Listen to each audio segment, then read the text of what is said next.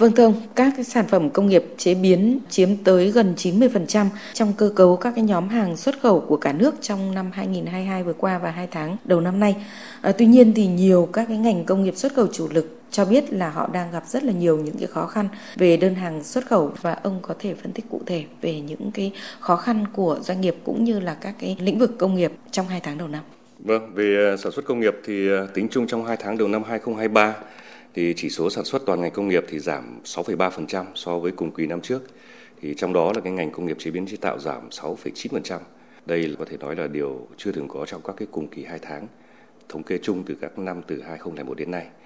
Thứ hai nữa về ờ, kim ngạch thương mại xuất nhập khẩu ấy, thì trong 2 tháng đầu năm thì tổng kim ngạch xuất nhập khẩu đạt khoảng 96,06 tỷ đô, giảm là 13,2%. Thì trong đó là xuất khẩu giảm 10,4%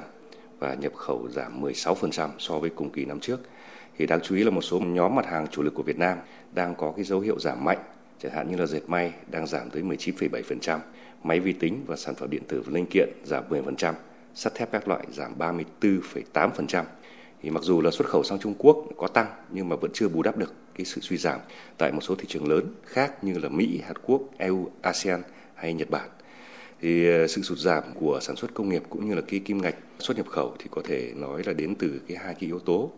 Thứ nhất là về cái hiện nay thì xung đột chính trị và căng thẳng thương mại ở một số nơi một số khu vực trên thế giới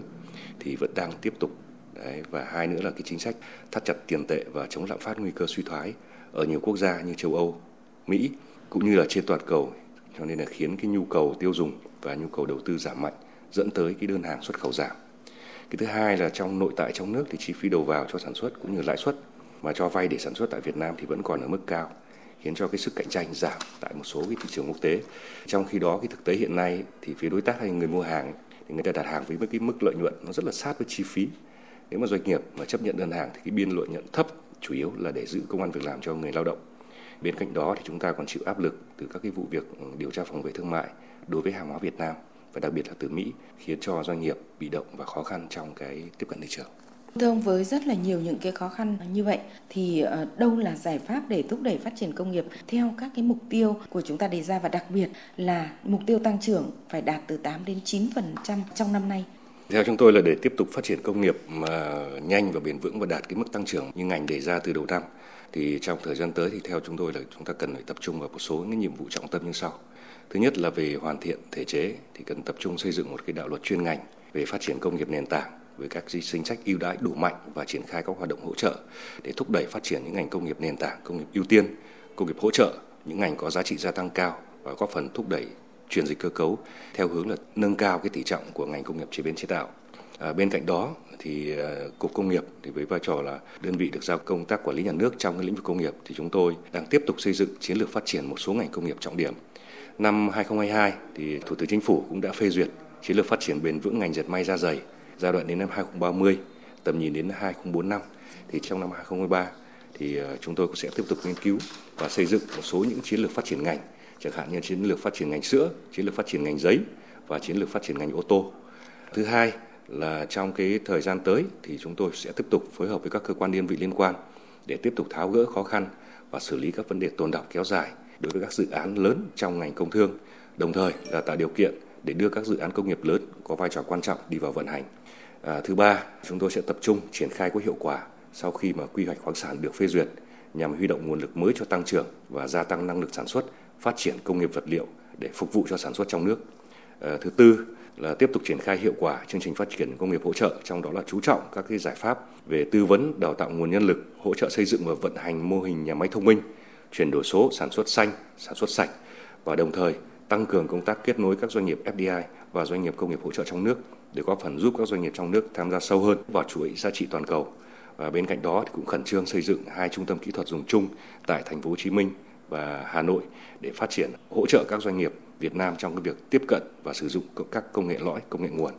Vừa rồi thì ông đã đưa ra rất là nhiều các cái giải pháp và chúng tôi cũng à, đặc biệt quan tâm một trong những cái giải pháp đó là tập trung tháo gỡ các cái khó khăn vướng mắc để đưa các cái dự án công nghiệp có vai trò quan trọng đi vào vận hành để có thể là gia tăng cái năng lực sản xuất. Vậy thì ông có thể cho biết cụ thể về công tác này? Ờ, trước mắt là đối với cái việc mà tháo gỡ các cái khó khăn thì đối với những dự án mà còn tồn động trong ngành công thương thì chúng tôi sẽ tập trung ờ, xử lý những cái vướng mắc thuộc những cái dự án như gang thép Thái Nguyên giai đoạn 2,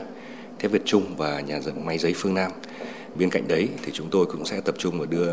tạo điều kiện thuận lợi để đưa các dự án công nghiệp lớn có vai trò quan trọng đi vào vận hành, đặc biệt là các cái dự án liên quan đến khai thác, chế biến khoáng sản quy mô lớn, các dự án thép tại Nam Định, Bình Định và Phú Yên. Thì bên cạnh đó cũng triển khai cái hiệu quả sau khi mà quy hoạch khoáng sản được phê duyệt để nhằm tạo thêm cái nguồn lực mới và đồng thời là tập trung phát triển cái công nghiệp vật liệu phục vụ cho chính công nghiệp sản xuất chế biến chế tạo trong nước. Vâng thưa ông, cải thiện môi trường đầu tư và hoàn thiện các cái khung khổ pháp luật luôn là cái vấn đề đặt ra trong quá trình hiện thực hóa các cái mục tiêu nhiệm vụ và ờ, có thể triển khai tốt các cái giải pháp đã đề ra. Vậy thì dưới góc độ quản lý nhà nước thì theo ông đâu là những cái nút thắt cần phải sớm được tháo gỡ để có thể phát triển công nghiệp và đạt được các cái mục tiêu tăng trưởng đã đề ra? Theo tôi thì ờ, có một số nút thắt cần phải được tháo gỡ để phát triển công nghiệp trong cái thời gian tới thì chia ra ba nhóm cái vấn đề lớn. Thứ nhất là thị trường, thứ hai công nghệ và thứ ba là vốn. Ờ, về phát triển thị trường thì trên thực tế thì dung lượng thị trường trong nước còn nhỏ, chưa đảm bảo được cái quy mô sản xuất đối với các ngành sản phẩm công nghiệp, đặc biệt là công nghiệp hỗ trợ, công nghiệp chế biến chế tạo. Trong khi đó là hiện nay thị trường xuất khẩu chúng ta đang phải chịu sự cạnh tranh rất là lớn từ các đối thủ như là Trung Quốc, Ấn Độ. Thì do vậy là cần phải có cái tập trung ưu tiên, tập trung nguồn lực nhà nước để phát triển một số ngành công nghiệp nền tảng và hai nữa là khuyến khích sử dụng hàng hóa trong nước và đồng thời có những triển khai các hoạt động để hỗ trợ doanh nghiệp nâng cao giá trị gia tăng và tỷ lệ nội địa hóa, từ đó là góp phần mở rộng thị trường cho các doanh nghiệp công nghiệp Việt Nam. Cái thứ hai là về công nghệ. Thì hiện nay thì theo đánh giá của chúng tôi thì trình độ nguồn nhân lực và kỹ thuật sản xuất cho các doanh nghiệp công nghiệp Việt Nam thì còn ở mức thấp. Các doanh nghiệp trong nước thì vẫn chưa làm chủ được và cạnh tranh được về công nghệ nguồn,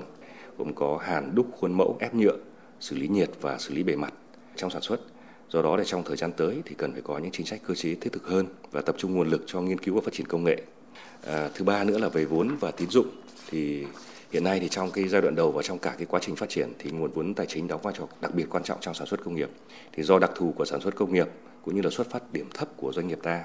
thế nên là nhiều doanh nghiệp chúng ta cũng không có đủ tài sản để thế chấp và vay vốn. Và báo cáo tài chính thì chưa có đủ đáp ứng cái tính khả thi do đầu tư ban đầu lớn và hồ sơ vay vốn thì khó thuyết phục cơ quan tín dụng. Thì cho đó là các doanh nghiệp Việt Nam hiện nay cũng đang gặp khó khăn trong việc tiếp cận các nguồn vốn tín dụng.